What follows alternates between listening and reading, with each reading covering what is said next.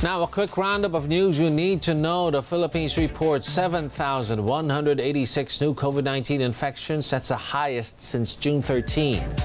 Eight family members of a Delta variant carrier in Bacoor, Cavite test positive for COVID 19. Filipino weightlifting champion Hidilyn Diaz says she's got plenty more in the tank and wants to win more medals for the Philippines. That's following her historic victory in the Tokyo Games.